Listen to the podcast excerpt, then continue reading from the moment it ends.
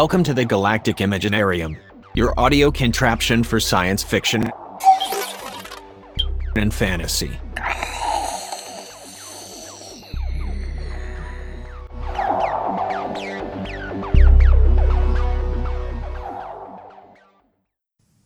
Ritualul din sfârșitul inocenței.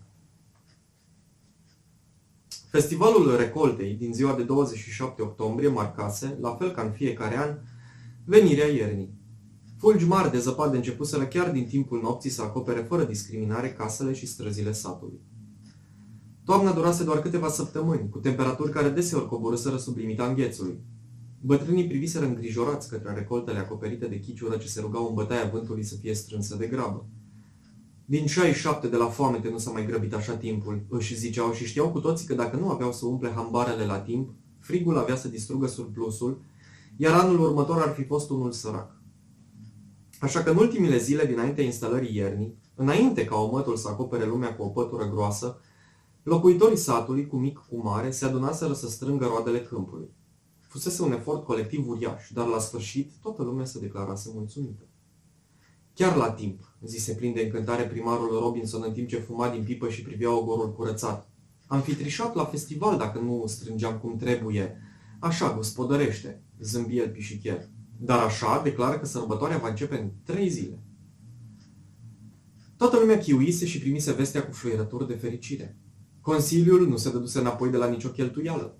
La ieșirea din sat fusese amenajat un țarc mare, cu un podium la mijloc și cu căsuțe din lemn în care se vindeau vin fiert, mâncare și tot soiul de nimicuri captivante. Veniți la cea de-a zecea sărbare a recoltelor, scria cu litere de o șchioapă pe un afiș mare aflat la intrare. Distracție, mâncare, speranță, continua mai jos declarativ. Sărbătoriți cu noi venirea iernii. Copiii sosiră primul. La început timii stăteau și priveau cu jind la bunătățile înșirate pe taravele de lemn. Apoi începură să se bată cu zăpadă, împrăștind grămezile de omăt strânse la marginea țarcului. Râsetele lor zglobi înălțându-se nevinovate către cerul din care ningea necontenit de o zi și o noapte. În timp ce aruncau bulgări unii spre alții, cântau un vechi cântec popular. Iarnă, iarnă, fără foc, nu o să-ți poarte nici noroc. De te ascunzi chiar sub pământ, o să stai ca în mormânt. Măi copii, ia liniștiți-vă, le spuse un bătrân care se lupta în zadar să strângă zăpada aruncată în joacă folosind o lopată mare de lemn ce văzuse zile mai bune. În curând veniră și adulții. Își priveau cu severitate copiii în timp ce discutau despre vreme, agricultură și politică. În ochii lor se putea citi speranța. Acum că munca se terminase, puteau să se destindă, să glumească și să aștepte cu minți venirea noului an. Cu fiecare oră care trecea, soseau tot mai mulți, îmbrăcați de sărbătoare, cu nasul și obrajii roșii, din cauza gerului mușcător, ademeniți de promisiunea unei petreceri pe cinste. Vocile lor erau duse de vânt departe peste câmpul gol. Consiliul tocmise și un grup de cântăreți ambulanți, care își câștigau traiul tocmai din astfel de evenimente. Cântarea se porni voioasă, de petrecere, îmbiind lumea la dans. Nimeni nu stătu pe gânduri, câte doi, câte trei, sau în hore, oamenii se înlănțuiră pe ritmurile vesele, călcând cu rapiditate pământul înghețat. Era o bună modalitate să mai scapi de frigul din picioare. Primarul s-a autodepășit anul acesta, îi spunea un bărbat înalt și ciolănos altuia mic el și acoperit cu o haină de blană. Anul trecut nu a fost atât de bine. Păi da, confirmă celălalt cu o mișcare scurtă din cap, dar atunci am avut probleme cu dăunătorii. Acum e altceva. Ne-am scăpat de ei. Se feri în ultima secundă de o femeie care dansa cu mișcări lăbărțate și care trecu vâjind pe lângă el. Nu păru supărat, ci izbucni în râs și aplauze. Marjorie, tot nebună ai rămas. Cum se descurcă John? Femeia râse și înainte să fie înghițită de mulțime, îi spuse. Face foarte bine, o să fie diseară, parte din spectacol. Chelul se întoarse către interlocutorul său și își duse degetul spre tâmplă ciocănindu-se de câteva ori. Chiar e nebună. Muzica răsună ore întregi, amestecându-se cu fulgii care nu conteneau să cadă. Pe când umbrele începuseră să se lungească, focuri mari fură aprinse în butoaie de metal. Flăcările luminau trecăreții, brăzdându-le chipurile destinse. La ora șapte fix, trubadurii își puseră deoparte instrumentele și pe podium urcă primarul. Era îmbrăcat în hainele sale cele mai bune. La gât purta un fular gros, ce dădea impresia că ar fi avut capul lipit direct pe umeri. Dragii mei, spuse el pompos, apoi se opri pentru o clipă emoționat. atâtea fețe bucuroase. Trase aer în piept și continuă. Mă bucur nespus să vă văd pe toți adunați aici. A mai trecut un an și iată-ne sănătoși și lipsiți de griji. Nu glumi cu noi, domn primar, se auzi o voce din mulțime urmată de un val de râsete. Ai dreptate, Johnson, continuă primarul. Nu suntem lipsiți de griji, dar asta nu înseamnă că trebuie să stăm ohorâți de dimineața până seara. Nu e așa, oameni buni. Ai fi putut să crezi că turuiala sa era discursul unui politician care încearcă să-și atragă simpatia, dar chipurile celor prezenți contraziceau o asemenea idee. Toți îl adorau și le respectau ca pe un lider. Am băut și am sporovăit. Am și dansat, iar pentru asta trebuie să le mulțumim lor, făcu un semn larg către muzicieni. Aplauze furtunoase îi acompaniară gestul.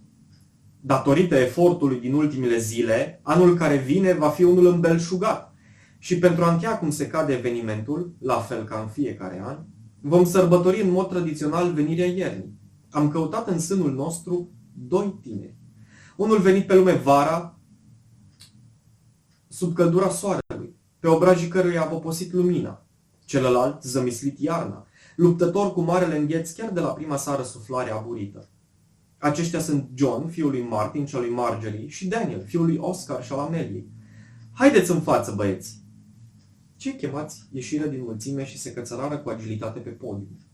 Erau frumoși și puternici. Primul purta peste îmbrăcămintea din lână bucăți de rafi împletite ce aveau aspectul unei armuri. Într-o mână strângea cu fermitate un toiac lung și verde.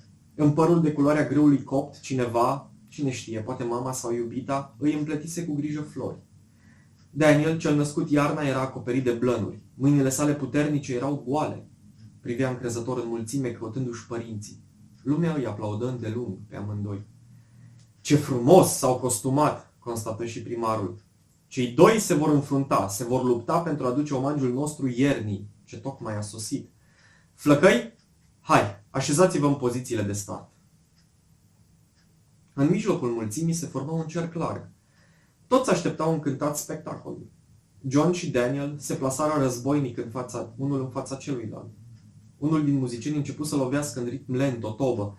Sunetul înfundat făcând conjurul țarcului. Tam, tam, tam, tam.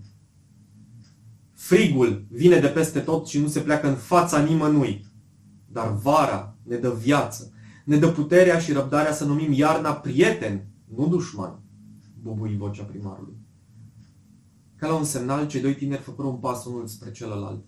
În cosmos, materia din stele e suspendată în eternitate la cele 270 de grade cu minus.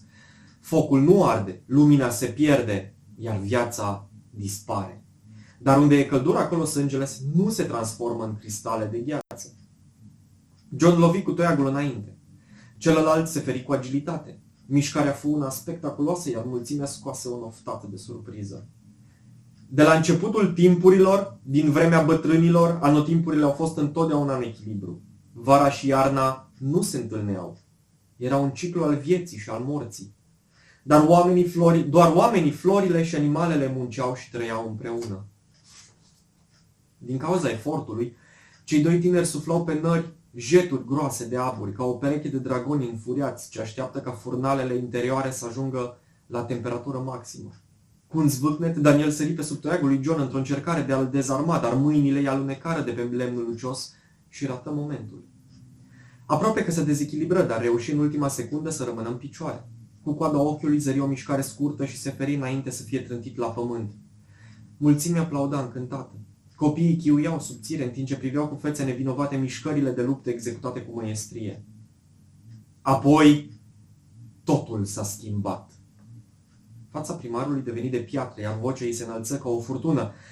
Pentru că eram păcătoși și ne îndepărtam unii de alții. Unii au devenit bogați, alții mureau în mizerie. De aceea el s-a ridicat cu mare putere din est și a slobozit peste Sodoma și Gomora ploaie de pucioasă și foc din cer și a stricat cetățile acestea, toate împrejurimile lor, pe toți locuitorii cetăților și toate plantele ținutului acesta. Iar ani de zile, noaptea s-a coborât orbindu-i pe cei care mai aveau ochi să vadă.